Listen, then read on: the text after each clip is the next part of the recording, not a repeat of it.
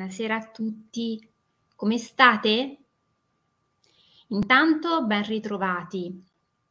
e con l'occasione anche tanti carissimi auguri di buon inizio anno.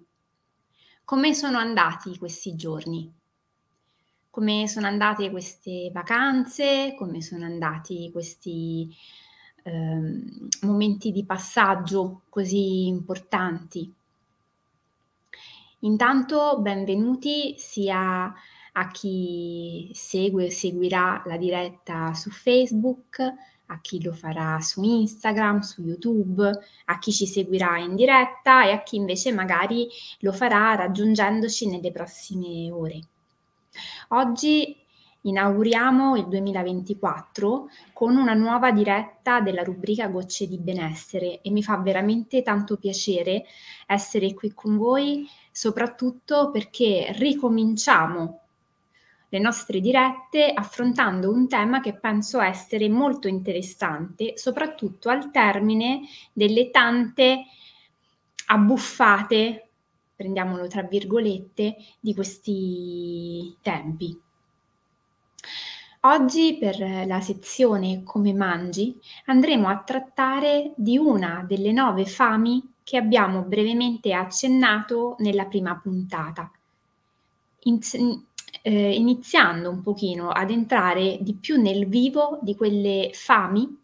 che hanno molto a che fare con la nostra capacità di eh, superare, se vogliamo, la misura. La fame dello stomaco. Intanto proviamo per un istante chiunque ci stia seguendo in questo momento, a chiudere gli occhi e a sentire quali sensazioni ci arrivano direttamente dallo stomaco.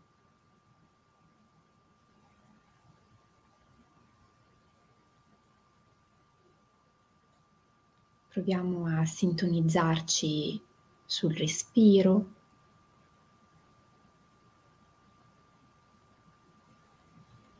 e a portare l'attenzione su quella parte del corpo che noi spesso identifichiamo con quella parte che ci invia il bisogno di mangiare.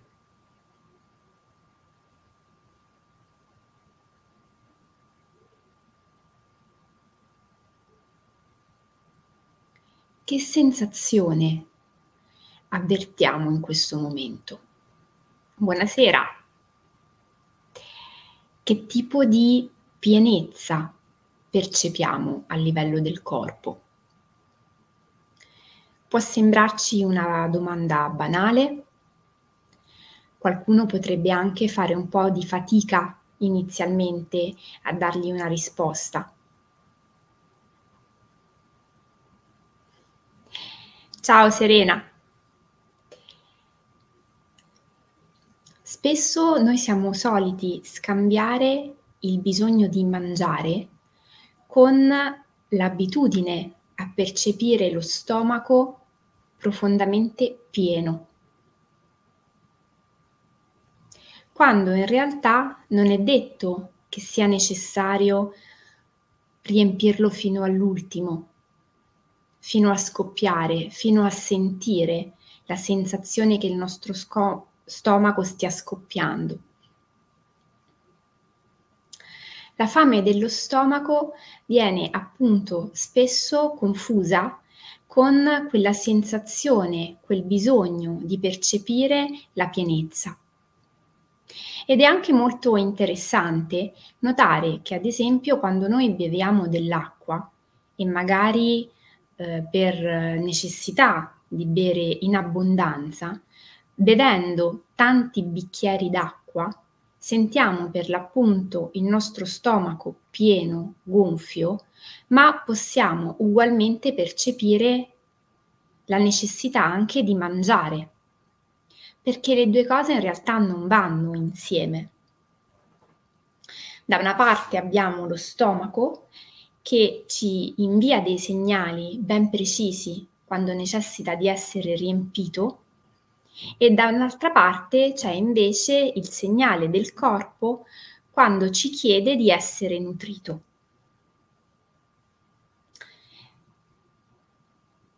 Spesso quando si invitano le persone a sintonizzarsi sulle sensazioni che gli arrivano dallo stomaco, soprattutto all'inizio, se non hanno mai allenato questa capacità di sentire e sentirsi, si fa molta fatica a percepire la pienezza dello stomaco. E quindi uno non ha ben presente quanto spazio ha a disposizione. E altro aspetto molto interessante, spesso si confonde la fame dello stomaco con altre sensazioni, come per esempio quelle che ci arrivano dall'ansia. O per esempio ancora quelle che ci arrivano quando magari mangiamo e poi subito dopo facciamo dei movimenti che mettono in moto quello che noi chiamiamo tecnicamente il reflusso gastroesofageo, che ci fa pensare che se continuiamo a mangiare, quella sensazione sgradevole di acidità e di reflusso possa in qualche modo venir meno scemare, indebolirsi.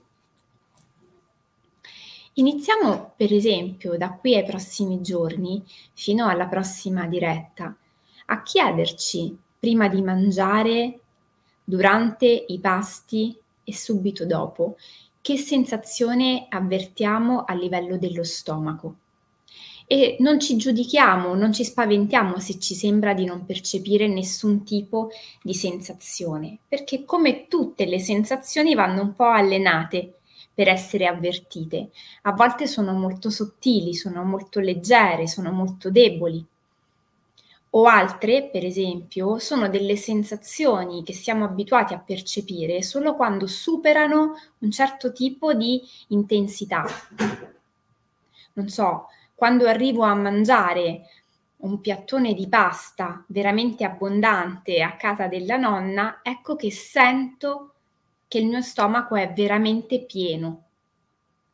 In altre occasioni, dopo per esempio aver mangiato un biscotto a metà mattina, non percepisco nulla. Ma per esempio è interessante notare che non sempre è necessario avvertire quell'intensa pienezza per stare bene, per rispondere a quelli che sono i bisogni reali e autentici del corpo. Anzi, c'è un antico detto giapponese che ci riporta l'attenzione sul fatto che il benessere lo si incontra quando si riempie lo stomaco per quattro quinti. Ossia, gli si lascia sempre una piccolina parte vuota che altrimenti, sempre secondo il detto, quando la si riempie in eccesso è la parte rivolta al medico, cioè quella che in realtà non contribuisce al nostro benessere, ma al contrario ci fa ammalare, perché ci porta a coltivare delle abitudini alimentari che non sono salutari per noi,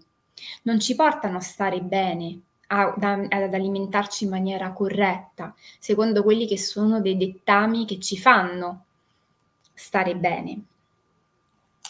Spesso quando siamo abituati a mangiare troppo perdiamo la capacità di saperci controllare e misurare e questo non ci deve spaventare perché è una capacità, quella della misura,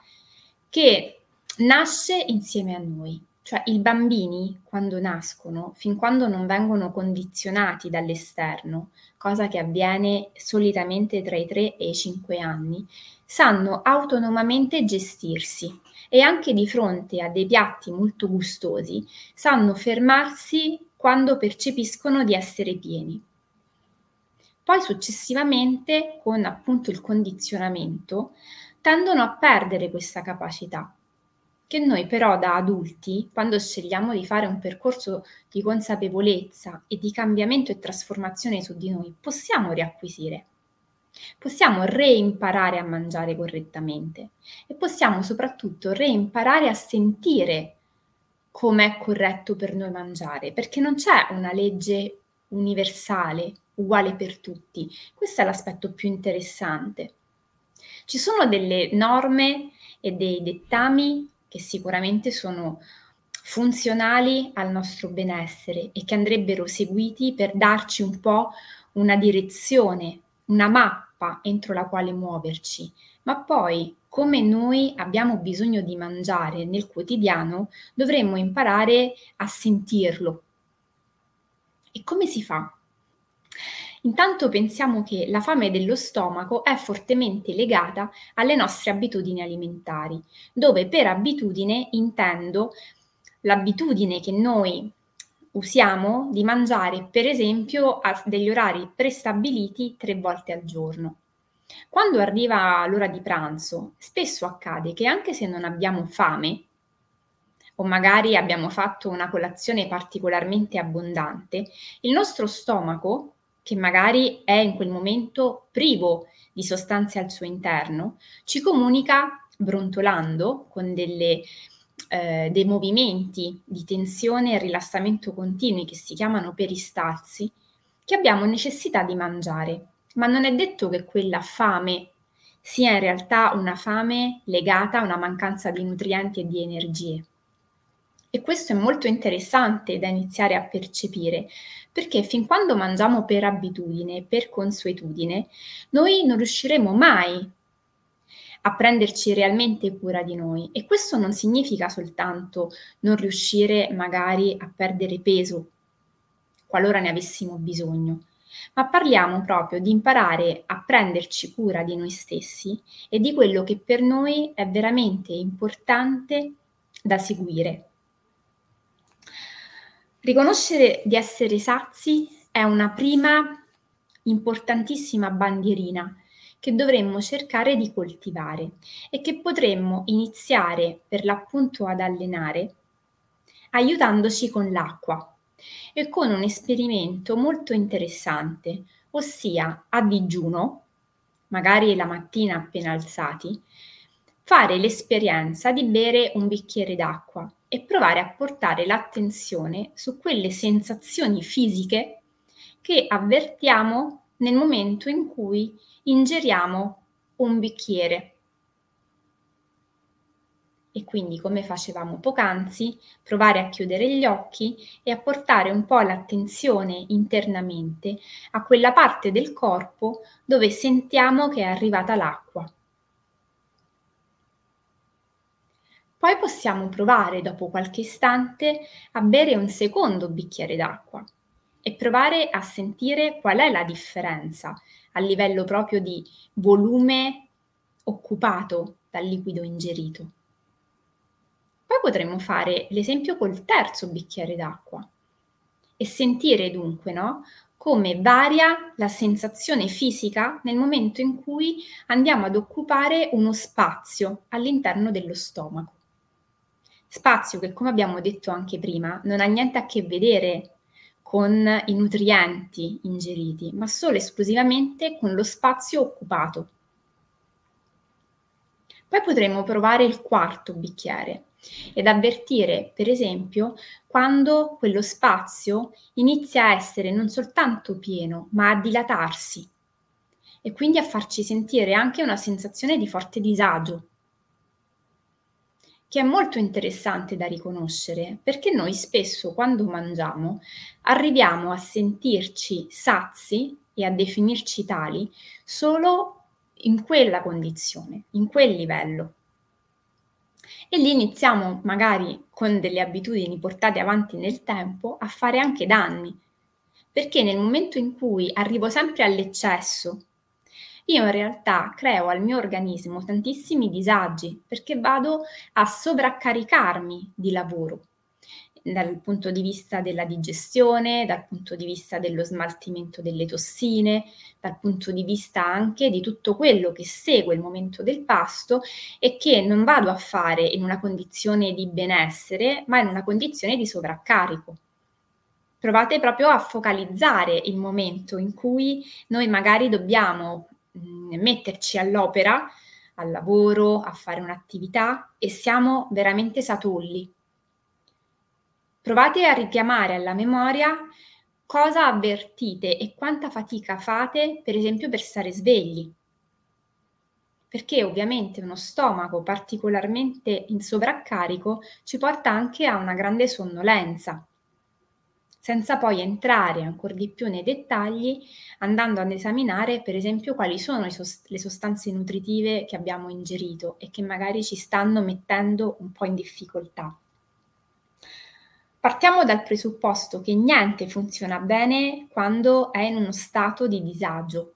o per esempio di irritazione e ovviamente la dilatazione porta a un'irritazione.